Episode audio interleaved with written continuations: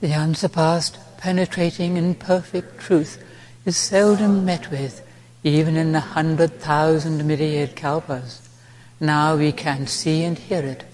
We can remember and accept it. I vow to make the Buddha's truth one with myself. Homage to the Buddha, homage to the Dharma, homage to the Sangha.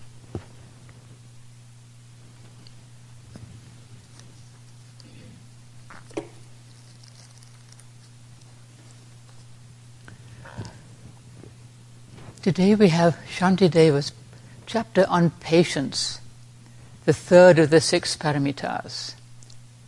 It's mostly about dealing with anger, something we're all familiar with. And he starts right off. All the good works gathered in a thousand ages, such as deeds of generosity and offerings to the blissful ones, the Buddhas, a single flash of anger shatters them. We all know what it's like when we give way to an angry impulse. The harm it does to others and to ourselves. All our merit can be shattered in a moment, says Shantideva. Well, I'm not sure it's quite so harsh that all our merit is gone in one moment of anger, but it's pretty serious and it can be really devastating. You have horrible results from anger sometimes. And he's pointing out the great damage that anger does. And as usual, he doesn't mince his words. He makes his point quite forcefully, as usual. But um, see, sometimes a flash of anger, you know, somebody kills somebody. You know, terrible.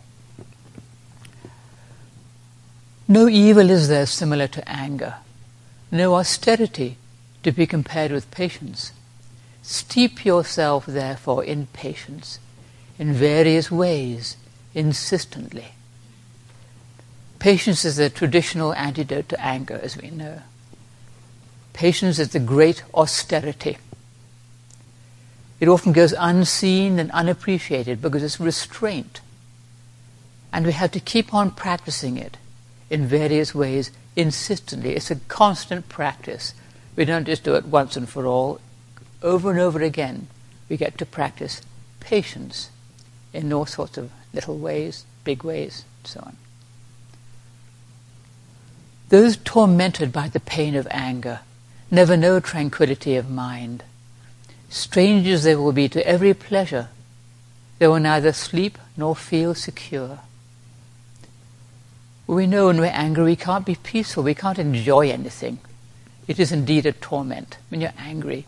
no matter what's going on, you're just miserable. You know. And people will avoid us, they won't like us if we're habitually angry. People don't like to be with an angry person, actually. He goes on, getting what I do not want, and all that hinders my desire.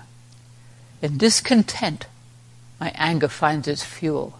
From this it grows and beats me down. These are the two of the main causes of suffering we talked about the other day, spoken of by the Buddha. Not getting what we want and getting what we don't want. And our anger, our discontent, can feed them and make them grow. But we don't have to do that. So Shantideva decides to stop feeding his anger and not get upset by the things that happen. And he says, if there's a remedy when trouble strikes, what reason is there for dejection? Just fix it, deal with it. And if there is no help for it, what use is there in being glum? It's no use being miserable, but we can't do anything about it. If we can fix it, then fine. If we can't, we can practice patience and acceptance, which actually can be a great benefit, as he goes on to explain later. And then he says, If I have no pain, I'll never long for freedom. It's suffering that compels us to try to find liberation. It's not just a bad thing, and we can use it to help ourselves. He says, There's nothing that does not grow light through habit and familiarity. Putting up with little cares, I'll train myself to bear with, bear with great adversity. By practicing patience with the little things, we can accept the greater sufferings that will inevitably come our way. Just being patient with little frustrations, little annoyances, little things, then we have that restraint, that habit of restraint that helps us when there's a bigger thing happening.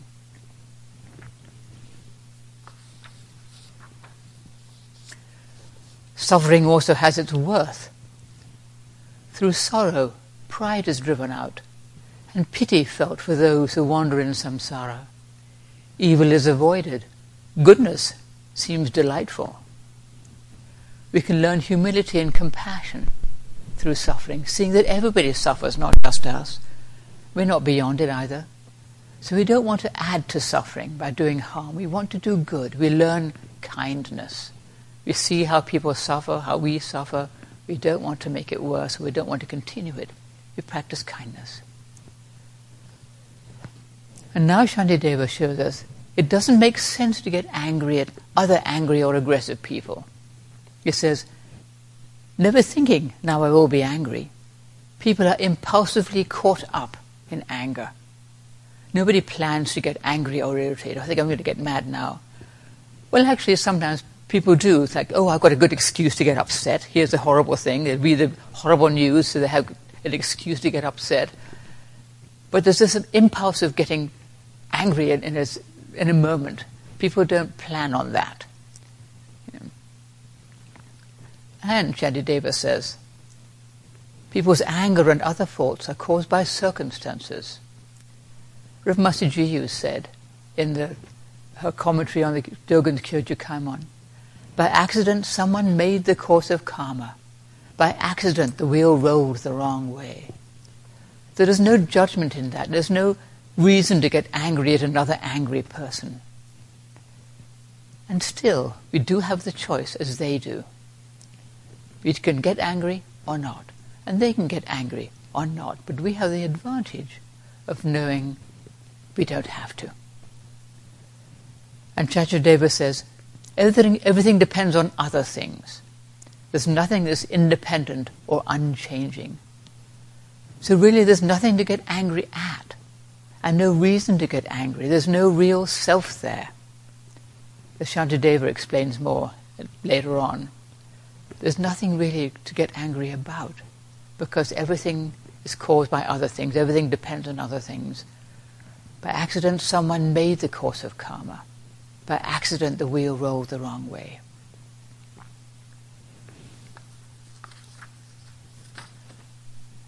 Thus, when enemies or friends are seen to act improperly, remain serene and call to mind that everything arises from conditions. If things could be according to their wish, no suffering would ever come to anyone of all embodied beings for none of them want pain of any kind. Just things arise from conditions, things happen. People don't you know, intend to, to suffer, they're not trying to suffer. If things would be as they wanted, they wouldn't have suffering. It's just it's conditions that cause things. But people, as people are driven by their anger and hatred, you know, just no, no intention. They're impulsively caught up in anger. And they don't know they have a choice. Many people don't know they have a choice. They don't have to get angry.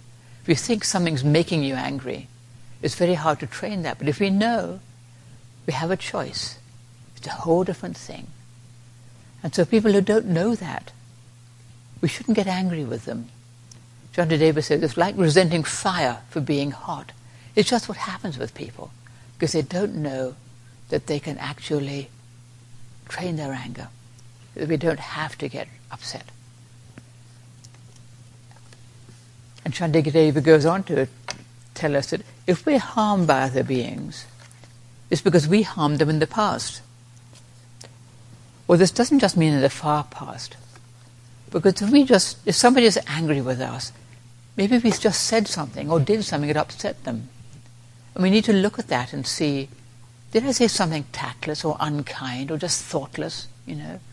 Or did I do something that hurt somebody inadvertently? You know, is there a reason that somebody is mad at me? If somebody harms me, it's due to my past karma, whether it's from long past or just a few minutes ago. And Shantideva says, furthermore, if somebody who harms me goes to hell because of what they've done to me, then I've brought it about by being their object, as it were. And if I'm patient with the harm people do to me, I will gain merit. But what about them? I can't be angry with them because they're going to suffer for their anger. In fact, they've helped me by giving me the opportunity to practice patience. So he's turned it around. Shantideva has harmed them by giving them cause for anger, and they've helped him practice patience. You, know, you can see it that way.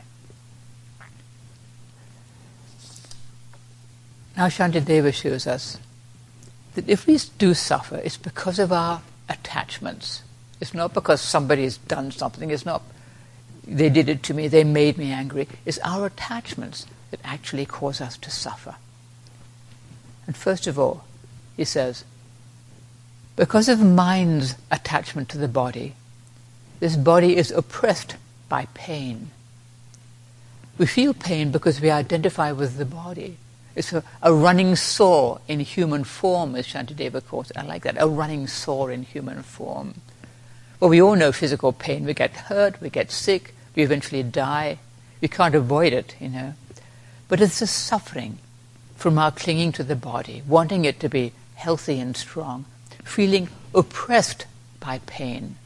That's what he's talking about here, I think. You can't help getting sick or getting hurt now and then but feeling oppressed by pain. This shouldn't be happening to me. I don't like it. I want it to go away.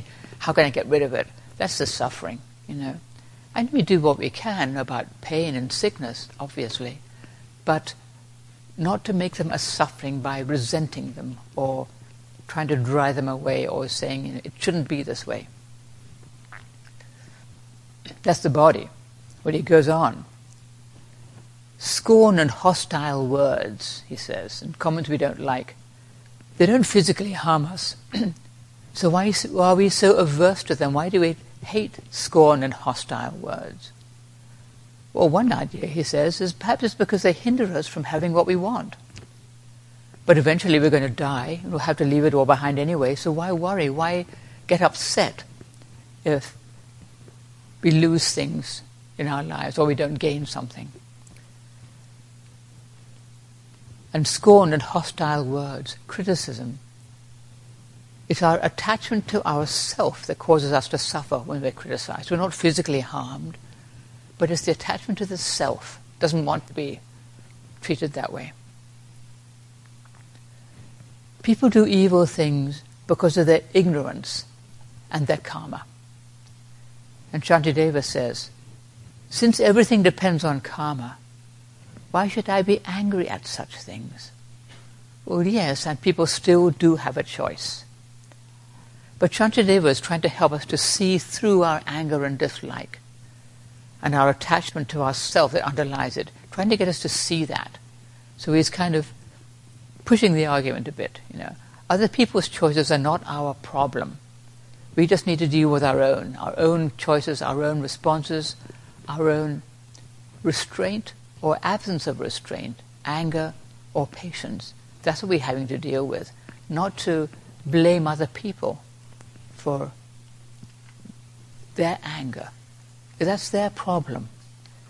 We don't have to add to it by hurting people or being unkind to them, obviously.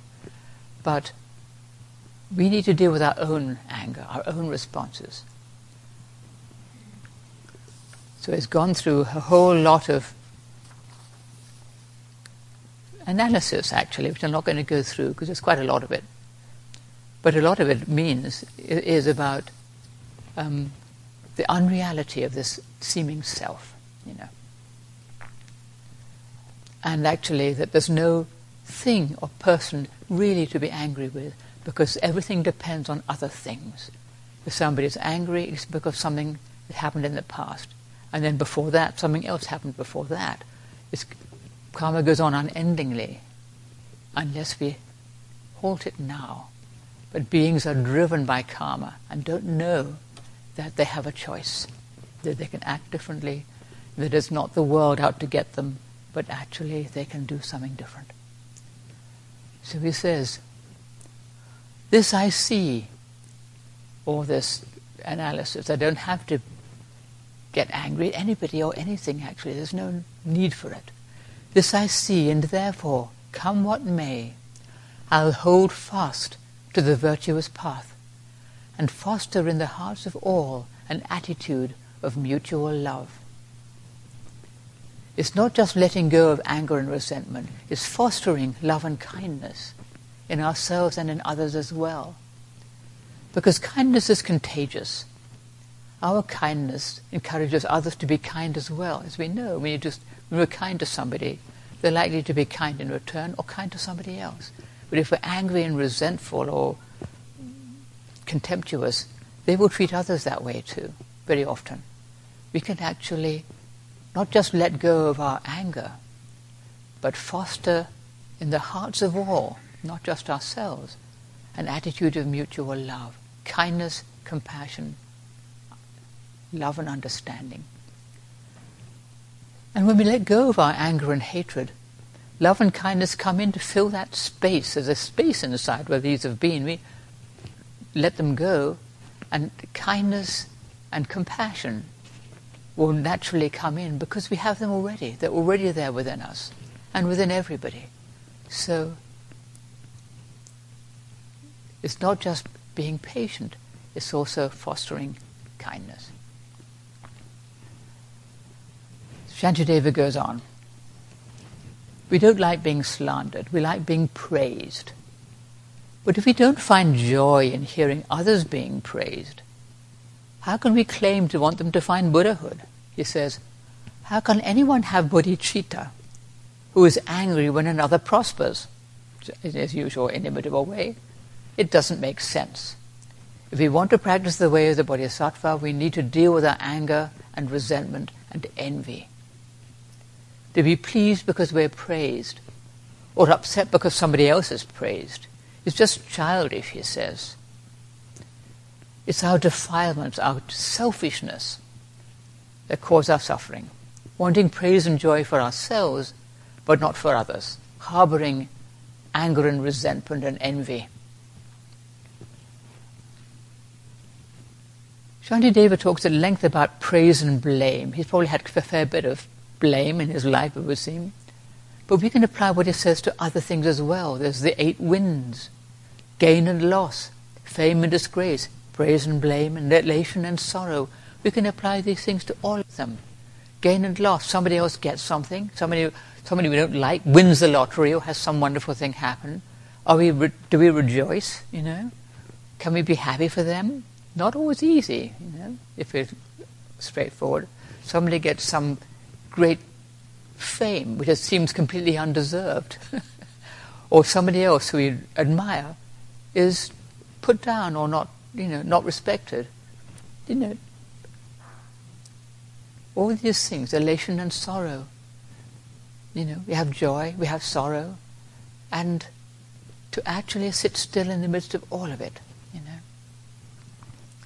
He says, praise and compliments distract me from my purpose of liberation, and I start to envy other people. Praise and compliments make us think, oh, I start to, you know, get puffed up, or else I'm not getting praised and complimented, and I'm envying somebody else who is, you know.